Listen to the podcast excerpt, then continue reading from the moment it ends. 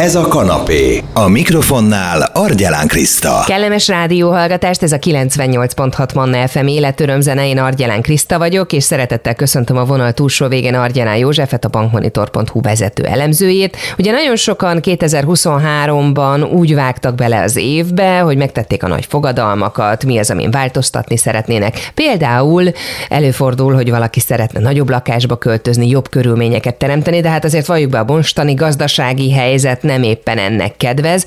Hogy mi a helyzet a lakáshitelek piacán, most ebben fogunk segítséget nyújtani a Manna hallgatóknak, és mutatunk egy körképet. A Magyar Nemzeti Bank napokban megjelent statisztikája alapján mondjuk egy lakossági pénzügyi piac jellemző jelentősen átalakult. Ez leginkább a lakáshiteleknél jelent meg. A folyosított lakáshitel volumen novemberben 49,5 milliárd forint volt. Ez így önmagában első ránézésre egy komoly, jelentős számnak tűnik, viszont az októberi számadathoz képest gyakorlatilag 10 milliárd forinttal csökkent az egy hónap alatt kihelyezett lakáshitelállomány nagysága. Ha korábbi adatokat nézünk, akkor mennyiben jelentős ez a visszaesés, ez a szám? Messzebbre visszatekintve tavalyi év áprilisában 150 milliárdot meghaladó folyosítás volt egyetlen hónap alatt, így már látható, hogy azért egy elég komoly átalakuláson megy át a lakáshitelpiac, a hitelpiac. Hogyha még, még régebbre tekintünk vissza, akkor egészen 5 évet kell visszamennünk. Gyakorlatilag egy 2017-ben volt utoljára olyan év, amikor egy hónap alatt ilyen alacsony volumenű lakáshitelt folyosítottak a pénzintézetek. Mi lehet az oka a változásnak? Teljesen érthető gyakorlatilag az átalakulás, Egyrészt a lakáshitelek egyre drágábbak, ezt a Magyar Nemzeti Bank statisztikája is megerősíti.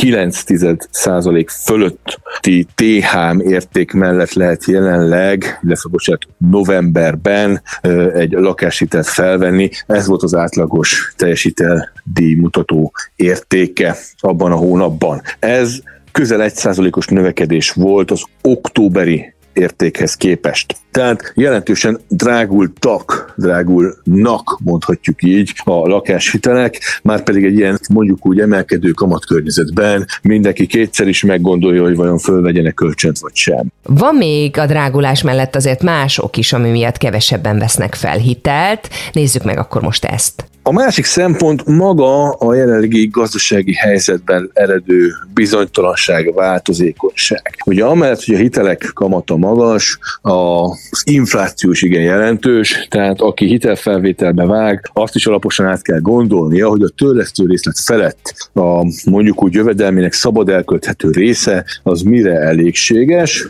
abból meg tud-e élni, illetve előre láthatóan az elkövetkező hónapokban, években is meg tud-e belőle élni, hiszen egy hitelfelvétel, különösen ha lakáshitelről beszélünk, egy hosszú távú elköteleződést jelent és egy magas inflációs környezetben bizony ez egyáltalán nem tűnik garantáltnak, biztosnak, hogy azt az árutcsomagot a fizetésen fennmaradó részéből meg tudom vásárolni egy-két hónap múlva, egy-két év múlva, mint jelenleg. Milyen más befolyásoló tényezők alakítják a lakáshitelek piacát? A másik ugye bizonytalan volt a lakástámogatások sorsa, illetve az ingatlan árak alakulásáról is elég komoly ellentmondásos információk látnak napvilágot. Az már gyakorlatilag borítékolható, hogy az elmúlt években tapasztalt dinamikus lakásáremelkedési időszakok vége. Azt azonban még, hogy ez mi váltja föl, még komoly bizonytalanság övezi. Elképzelhető, hogy egy ilyen minimális, jóval infláció alatti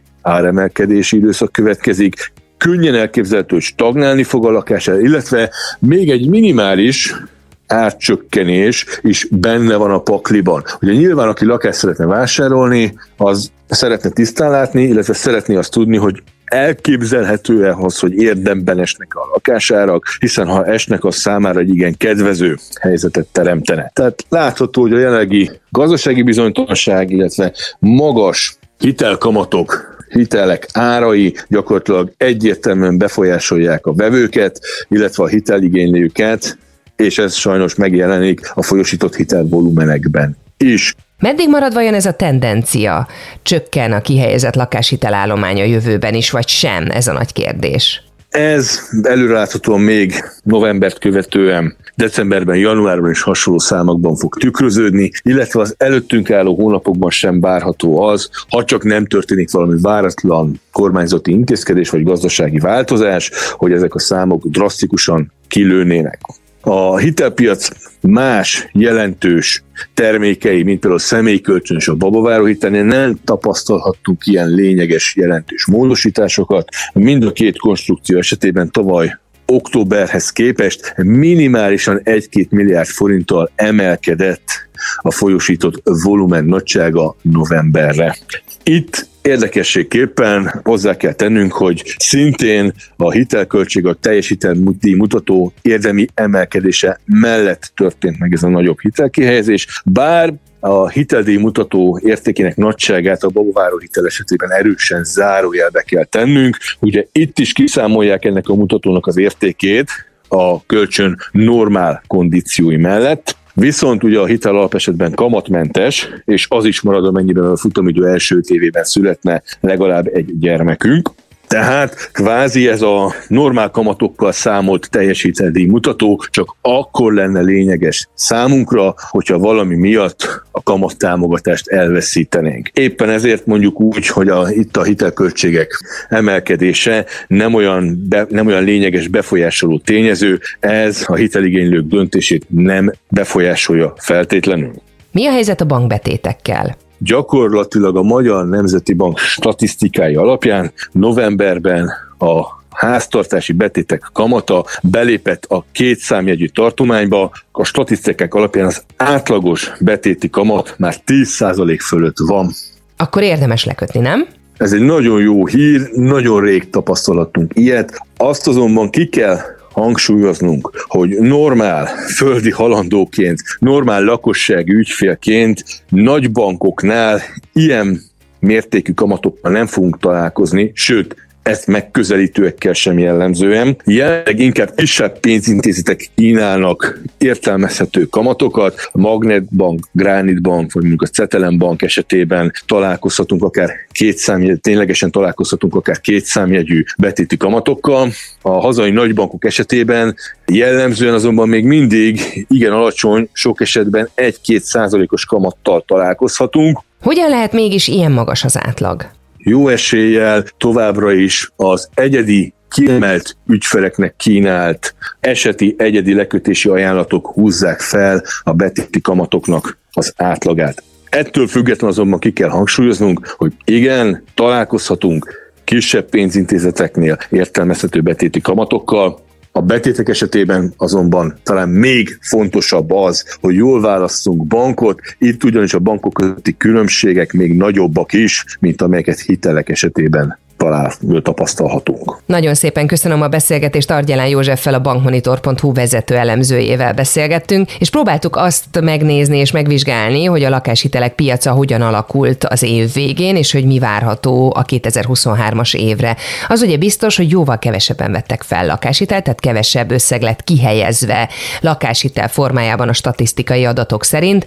Ennek ugye egyrészt az az oka, hogy drágultak a lakáshitelek, másrészt, hogy a lakástámogatások rendszere azért az év végéig bizonytalan volt, hogy mi marad meg, mi nem. Harmadrészt pedig az infláció is sok embert azért elgondolkodtat, hogy mégis beleugorjon-e változásba, felvegyene hitelt, nem lehet tudni, hogy hogyan alakulnak majd a kamatok. Szóval sok-sok itt a kérdőjel, úgyhogy azt feltételeztük, hogy valószínűleg még egy pici visszaesés ezen a területen biztosan lesz.